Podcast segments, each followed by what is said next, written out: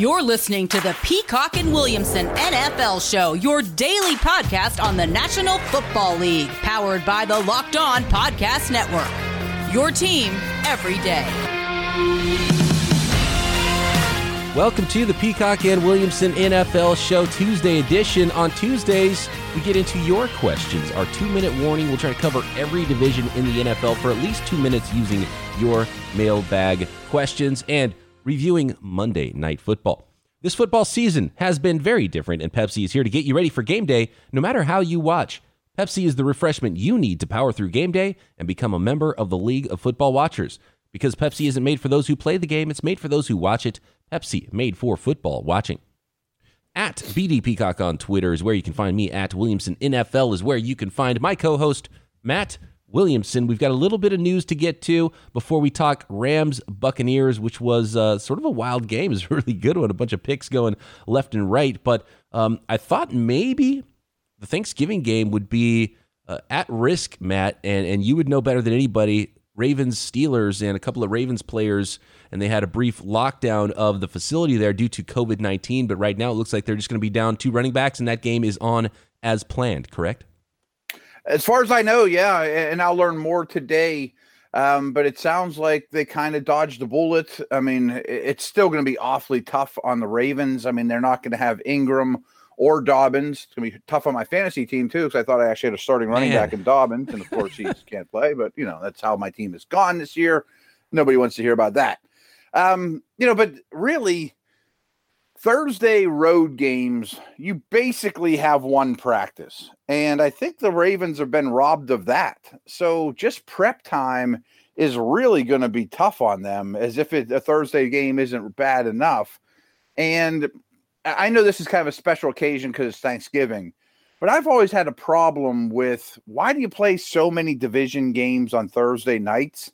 Because my logic is it's not a good enough representation of both teams, and they mean more in the division. Mm, the NFL's yeah. argument, which I think is a good one, is well, it's easier for the Ravens and Steelers to prepare for each other because they do it twice a year every year and know each other like the back of their hands and just played two a couple weeks ago, so they don't need as much prep time.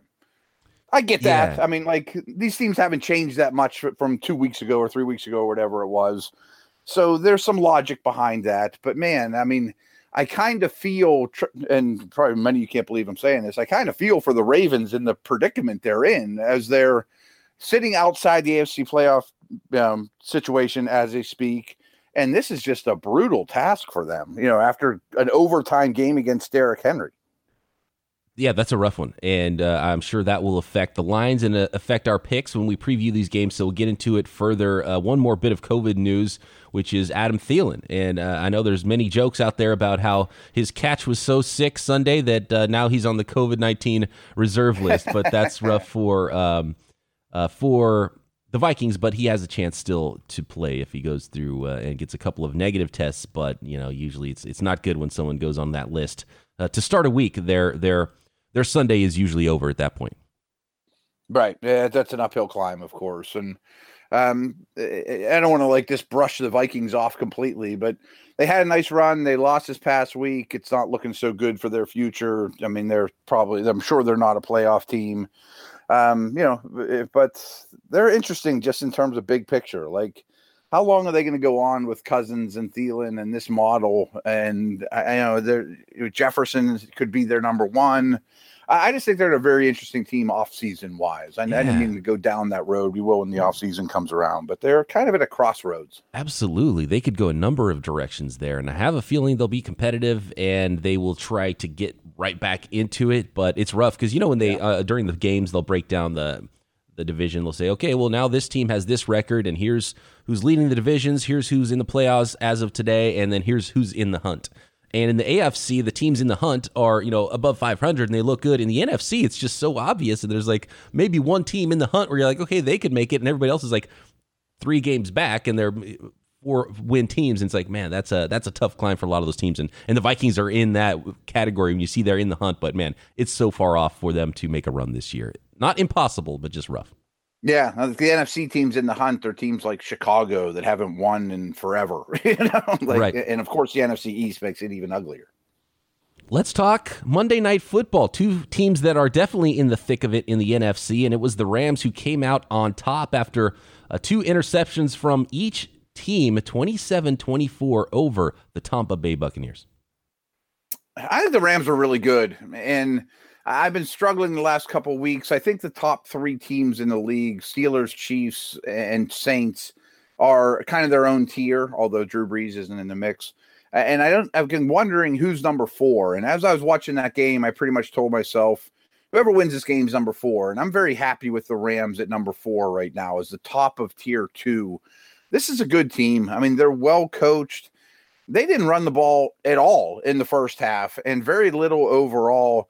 Cooper Kupp had like a dozen catches at the half, and Robert Woods ended up with 100 yards too. I mean, 275 and 23 catches between those two. I thought Jared Goff played extremely well. Um, they protected him well. And I threw something out on Twitter. I just wanted to run by you because I feel like Jared Goff, like people have written in stone what this guy is. And I don't think that's fair. I think, uh, uh you know, he's never mentioned in that 10 to 12 best quarterback in the league range. Everyone just says he's McVay's puppet. He can't handle pressure, so he's no good. Well, when he's not under a lot of pressure, he kills teams like this. And Tampa has a very good pass rush, by the way, and avoiding pressure is also on the quarterback. It's not just your blockers, and Whitworth was out. And my point is, I'm not saying he's great against pressure or McVay doesn't help him a tremendous amount, but all quarterbacks have weaknesses, and everyone just seems to know his and just states that and doesn't mention how good he does other things. He has a really good arm, too. I see a lot of people compare. Yeah prospects to Jared Goff as if they're saying, "Ah, he's not he's not someone you would be uh, doing backflips over and he shouldn't be drafted super high. But I think, you know what? Goff has a great arm. He was a really good prospect. He was drafted number one overall for a reason. You know, he's not right. a generational guy coming out, but, you know, and, and I think the. The story isn't fully written with him. I think you're right. I think some of the criticisms are fair. He's much better when the pocket is clean than when he's under pressure but he can have games That's like not this. unusual, by the way. Right. That's uh, half the league at least. And I mean, every quarterback is better with a clean pocket than under pressure. So uh, just some some quarterbacks are better than making something out of it. Uh, but uh, it, yeah, you're right. The story is not written, and he can have games like this where he outduels the greatest of all time in Tom Brady on the other side. Even though both of them threw two interceptions, what stuck out to me in this game, it was like when you look at the box score, this was a, a college game. They they ran 150 total plays combined. Goff chucked it 51 times and completed 39 of those, and Tom Brady threw it 48 times. And so um, neither team could get anything going on the ground. So it was just like, let's throw, throw, throw, throw, throw. And it was like the team that came up with the last interception was the team that's going to win. Yeah. And uh, Brady threw it 48 times, but for 216 yards. Yeah. That's not ideal and, and, to have him be thrown it that many times right now. That's not the right. game script you want if you're the Bucs. No, I mean 3.7 yards per play on offense for Tampa. I mean, that's really poor. And Aaron Donald was doubled all night. Of course, again, that's not unusual, but he didn't wreck the show. You know, like if you told me that, I'd be like, oh, Donald had four sacks and was an unblockable force. I mean, the defense played really well without him being Superman.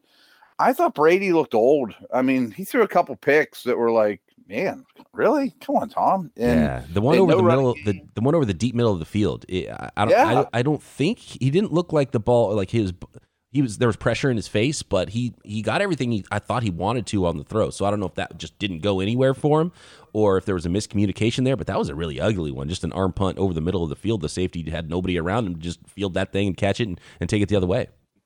Yeah, I, I mean, I'm starting to wonder if Brady should hang it up after this year. I mean, he he looks like an older older guy out there. When he gets hit, he likes it less. He just doesn't move as crisply. The ball doesn't come out of his hands with any juice, and he's not elevating those around him like he used to. Yeah, and uh, our guy Chris Raybon, who joins us on Thursdays to make picks, he talked about the the night games and it's past Tom Brady's bedtime. They even talked about it on the broadcast yeah. there, and and we've seen that now in a couple of primetime games for Brady this year and uh, really spreading it around to his wide receivers. I don't know if uh, if uh, Antonio Brown is is really the guy that has elevated this team since he's shown up, but he's led the targets in in both the last two games for the Bucs.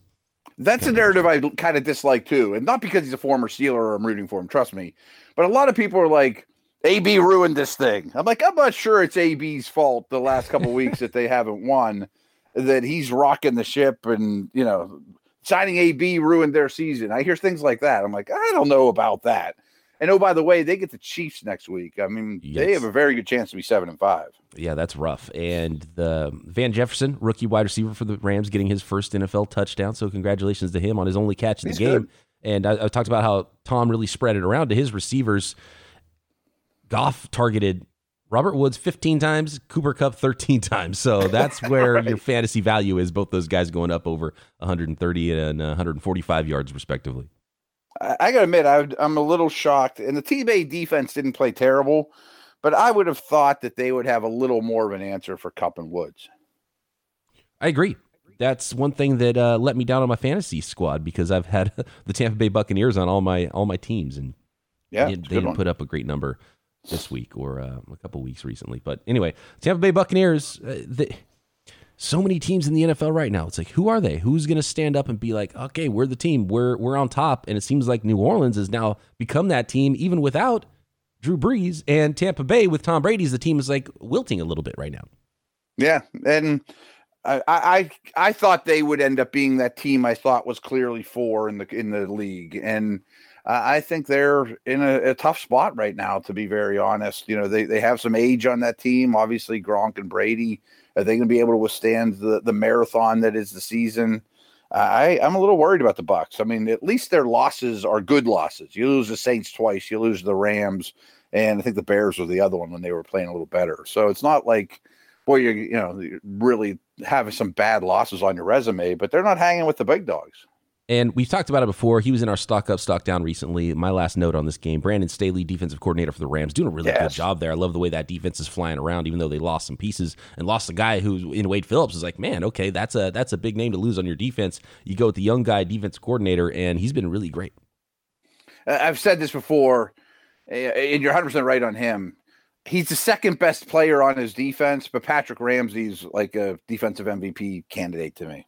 Oh, Ramsey was awesome. Yeah, so competitive, and, yeah. and he's being used in such an awesome way by Staley. So, yeah, um, exactly. Yep. They go hand in hand. That was Monday Night Football. Let's uh, get into the rest of the league coming up in our two minute warning next. Protecting your family is the number one priority, but if you want to do it safely, the people at Taser believe that safer self defense is better self defense. Taser's line of non lethal self protection devices are small and lightweight enough to carry with you or in your glove compartment or your purse or wherever you need to feel safe. Yet while small, they're powerful enough to incapacitate an attacker. Guns carry unnecessary risks for you and those around you, and even pepper spray can harm you as much as an attacker, and it's often ineffective. Taser products are safer and easy to use. They use an electrical charge to immobilize attackers for up to 30 seconds. Features like laser assisted targeting and emergency dispatch, which will send response teams to your GPS location upon firing. And Taser is available without a permit in most U.S. states. Get the Taser Pulse Plus or Taser Strike Light at taser.com with promo code NFL. Save 15% now at taser.com promo code NFL, T A S E R dot com. Again, promo code NFL. Restrictions apply. See site for details. Short week. Happy Thanksgiving week to everybody out there. If you're listening to this while you're traveling, safe travels. And we will have our Wednesday stock up, stock down. We'll be previewing all of those Thanksgiving games. No show Thursday, then Friday, breaking down everything we saw Thursday and previewing Sunday's games. But today is the two minute warning. Let's get into some of these questions, Matt. And there was, uh, and I don't actually have it pulled up right now, but one of our listeners said that we didn't give Deshaun Watson enough love in our post game show Monday, and uh, I think I thought we did, but if we didn't, I think it's warranted. I mean, and and we shower praise on Deshaun Watson. He was really good in that game against the Patriots. He's an awesome player. Um, and if you're a Houston Texans fan, you listen to a, a, podcast, you're like, there's not many good things say, said about your team, so I can see why you're just hanging on to hear something good, and that good is usually Deshaun Watson. And oh, by the way, the team's next general manager is not going to be Jack Easterby, who's kind of running the show right now, and that Romeo Crennel will not be kept as the new head coach. So they're searching for GM and head coach there in Houston coming up. Yeah, let's talk about that a little bit. And I thought I gave all sorts of praise to to Watson, but I'll admit it, it probably wasn't enough. I mean, he may have been the best quarterback of this week, and frankly, I think he's obviously a top five quarterback now. And you know, Lamar's kind of fallen off, and I mean, besides Wilson and Mahomes, I guess Rodgers as well. I think Watson's in that conversation as best player at the position as we speak, let alone going forward. Um, I think he's the second best quarterback in the AFC and was phenomenal in this game. I mean, phenomenal. And for them to win, he kind of has to be phenomenal. And to the coaching search, boy, you'd love to have that first and second round pick, which you know are going to be early. But having this guy is such an advantage. I mean, imagine if you were going to take over the Bears or somebody like that that doesn't have a top two pick and needs a quarterback. I mean, at least you have the huge foundational piece in place. If you are searching for a GM or a head coach, and specifically head coach, are you looking for an offensive coach to go with Deshaun Watson, or are you thinking, look, Deshaun Watson's got this thing. Let's bring in a good offensive coordinator to go with our defensive minded head coach and fix the defensive side of the ball because we know we'll be able to score and move the ball on offense because we have this great quarterback. Uh, this is probably a bigger discussion than you and I haven't had it all that often. But and I would come very clean. This comes from my Steeler roots. I mean, there's been three head coaches. I'm 48 years old, and I've been a, a witness to three head coaches in this town. And the Rooney method of hiring a coach isn't we need offense, we need defense. We just need a leader of men, and he'll go find those pieces. To me, that's what head coaching searches are all about. I mean, like Harbaugh wasn't a great offensive or defensive mind. He had a heavy special teams background. You know, like um, I'm not super. I, some of those guys, trust me, they some of them work out. The Andy Reids of the world and these amazing play callers and Sean Paytons. But I don't think you have to go that route. I mean, I'd rather have my guy um, go hire those young people, and you'll probably lose them after a while. But um, sometimes there's too much on a head coach's plate too. Like I love Andy Reid but why do you think his time management's been so bad over the years? Because he's got his head in this, you know, he's thinking about the next play. How about you mentioned Harbaugh there? How about the other Harbaugh, Jim Harbaugh? Things aren't oh. going great for him at the college level. He might be jumping back into the pro game very soon, and uh, he turned things around very quickly when he shows up. And maybe he's a guy to whip a team into shape in in short order. Well, you've been closer to him with your team than than I have, but my impressions are like you said, I think he would take a loser and get them to respectability very quick and then would wear out his welcome. Yeah, he grinds people around him into a fine powder. I think is a good way to put it. So, yeah. Uh, but that can be a very good thing, and especially some teams really need it. And Houston might be that situation where they need something like that. So that's interesting. And I know Harbaugh's name is going to be out there. It feels like very soon. So that'll be a that'll be a fun big name to follow. But there's some other names out there. Eric Bieniemy likely to become a head coach very soon, probably long overdue. And we've gone way over two minutes here talking about this. But uh, one name that really I, I'm not sure where to put is and somebody who's going to be a head coach in this league, does he make the jump too soon? Do you try to beat other teams to the punch before he eventually becomes a head coach in the next cycle? What about Joe Brady as a future head coach? He's only 31, 32 years old now, right? And has been in the NFL for one year as an offensive coordinator, but his name I'm seeing everywhere. People love this young guy. Yes. And I, I 100% get it. And I think people look at him and think maybe he can be our Sean Payton, our offensive mind for, you know, kind of like my Steeler reference for the next 30 years or whatever, because he is so young. Get him now give him that long term deal like the, the Niners did with Shanahan, uh, like Carolina did with Rule. Give him all kinds of job security and say, build this thing your way. It's yours now. You have a quarterback and you can fill in the blanks. And there's a lot of blanks. Deshaun Watson, a winner. So apologies if we did not go deep enough into a love fest for Deshaun Watson on Monday's show. Great player and uh, love watching him play.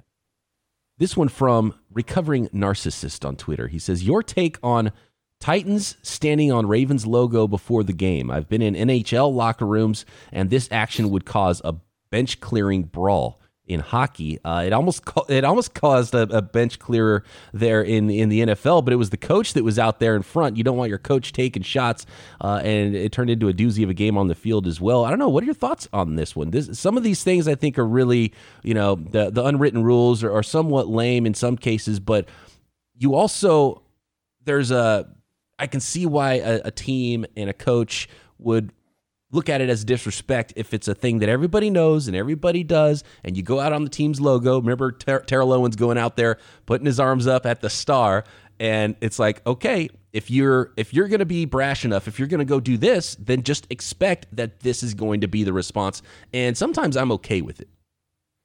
Yeah, uh, I, I, it's a tough thing for me to comment on. I mean, I think that in the 70s, the 80s, before there was Twitter and all these guys had the same agents and were buddies, this kind of thing was a bigger deal. It was a real, you know, shot across the bow.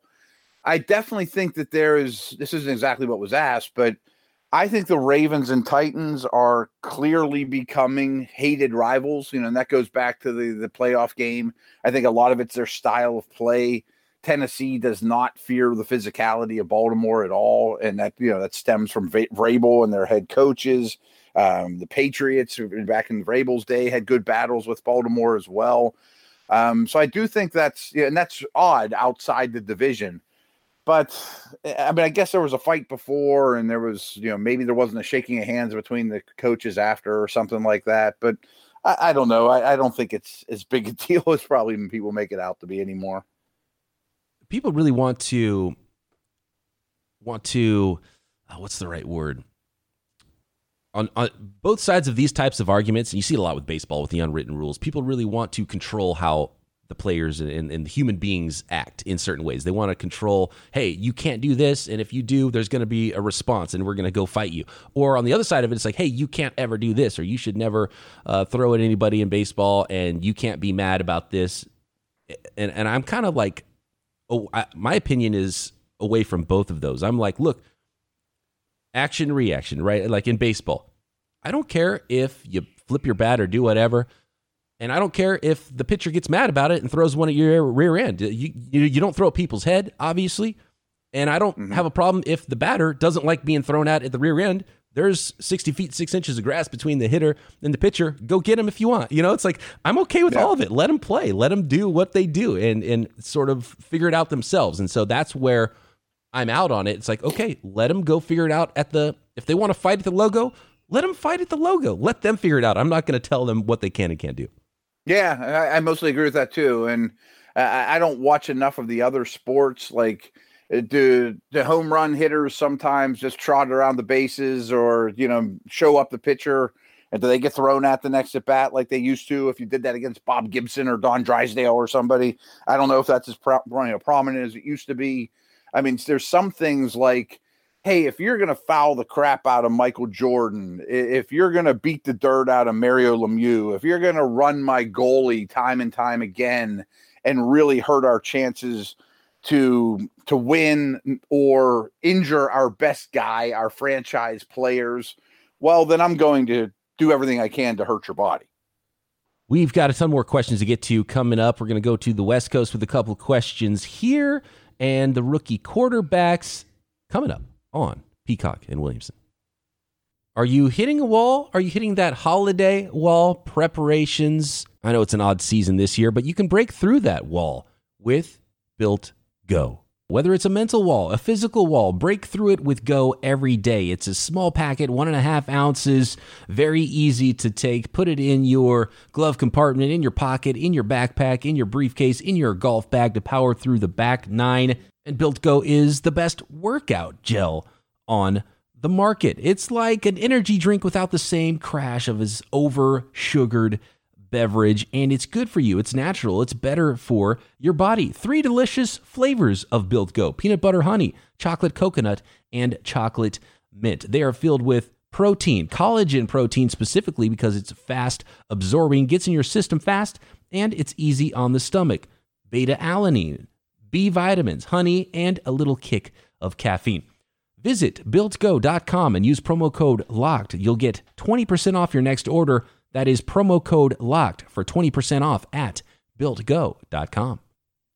This encompasses a few divisions here, and there's multiple questions. Recovering Narcissist had a backup question about Joe Burrow, talking about with the amount of hits Burrow took this year, was it inevitable that he got hurt? His fault, coaching staff, GM, or just dumb luck there with Joe Burrow? And then after this, we've got a question about Justin Herbert from AJ, and he says, How good do the Chargers look now standing pat? They didn't trade up for Tua as a lot of people thought they were going to.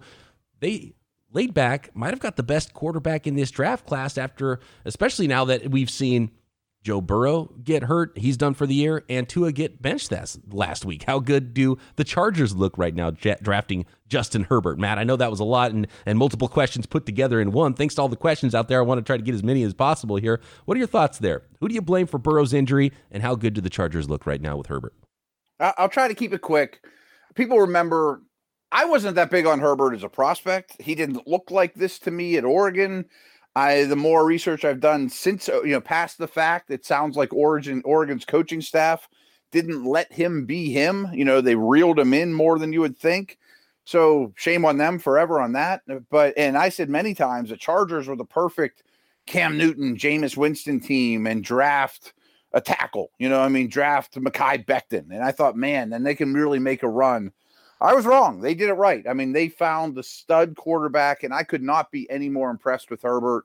Of all these young quarterbacks, I might take him over Burrow and even Kyler. I don't know. Like, I mean, someday I have to put those guys in order, but he would be hard for me to not take eh, of the rookies or second year guys. He's super. He's a superstar, in my opinion. The Burrow thing bothers me a little in that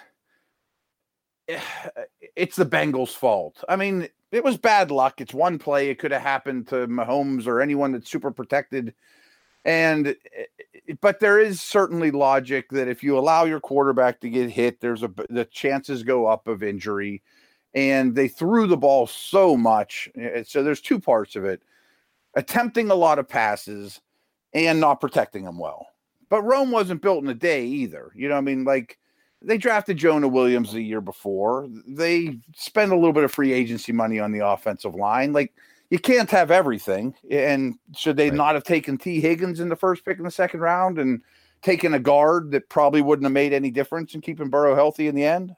Yeah, no, that's a good point. It's it's a little bit of everything when it comes to Burrow and the the one play that got him hurt is luck. Ruining him in just by getting him hit too much was something though that we've heard about and, and fans mm-hmm. were a little bit worried about coming in. So you can see how you could connect those dots and be like, well, you got to blame the team somewhat because they didn't protect him enough. And in the end, he did get hurt. So I see all sides of that argument, and it's just a tough situation. But you're right. You can't you're drafting number one overall for a reason. You don't have a great team to put around your quarterback. So you do, do you not draft a quarterback until you have a great offensive line? So, you know, it's chicken or the egg there with that argument. But really, with that injury, uh, the, I would be more worried about other issues with Joe Burrow than him tearing his ACL. That's just, you know, dumb luck. It could happen on any sack, any game in the NFL.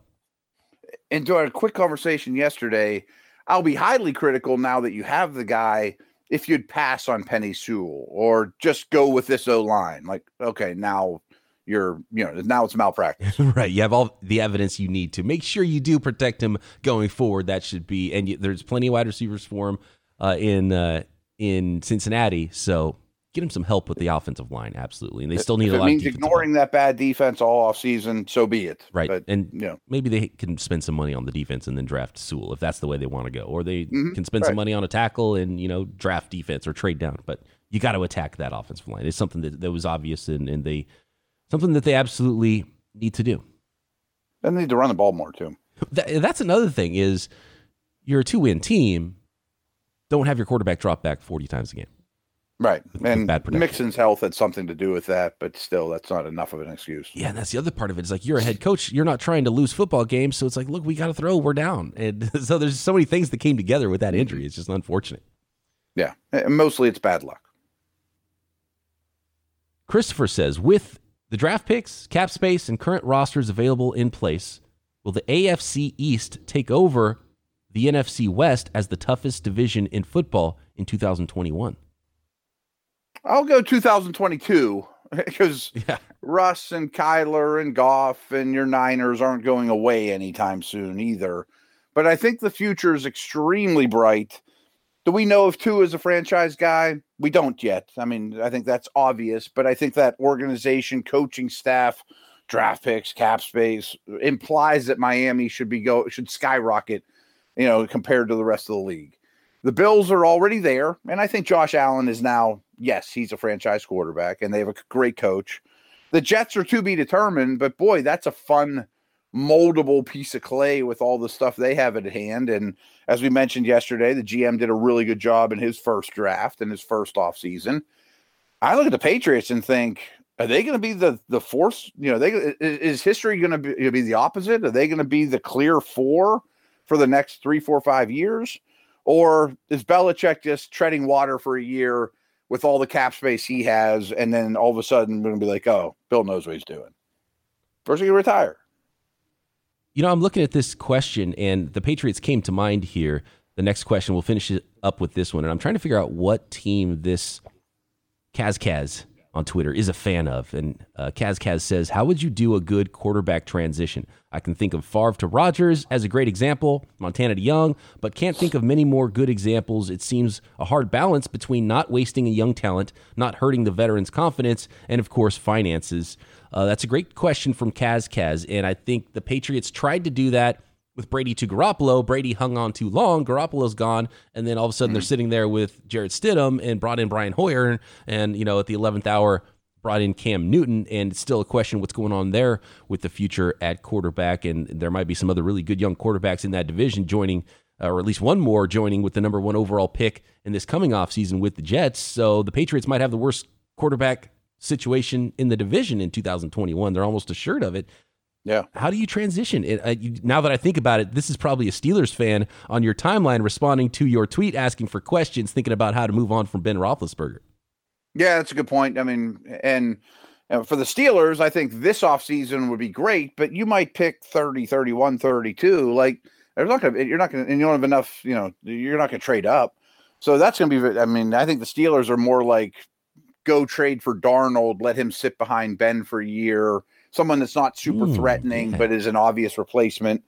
Um, this question, as you were reading it, I was kind of disagreeing with it in that it's never easy, it's never smooth, it's never gentle and nice. You know, like the young Montana thing wasn't pretty. Right. The I was just going to say thing wasn't pretty. Yeah, it worked you... out well for the organizations, but Brett and Joe weren't real thrilled about it. the newspaper headlines in both Green Bay and San Francisco during those years, uh, th- that that was not an easy transition. It worked out well. Oh. So that's two different questions. Uh, what's a good QB transition? Well, get your next QB right is the only right answer. Uh, it, it could be very difficult either if you have two good ones or you don't have any at all. Yeah, and one that I th- stands out though is the Colts because Peyton Manning was awesome. Breaks his neck or whatever his neck injury was, something really bad. Misses the whole season. Happens to be the year Andrew Luck's coming out, and they were the worst team in the league without Manning. It showed his value. And that even wasn't a slam dunk. You know, are, are we going to cut or trade Peyton because we have this stud Lawrence like guy coming up? well, we have to take luck. You know, we we won no games last year. Time to move on from Peyton, who, like Joe and Brett, proved that he could win a lot of games elsewhere.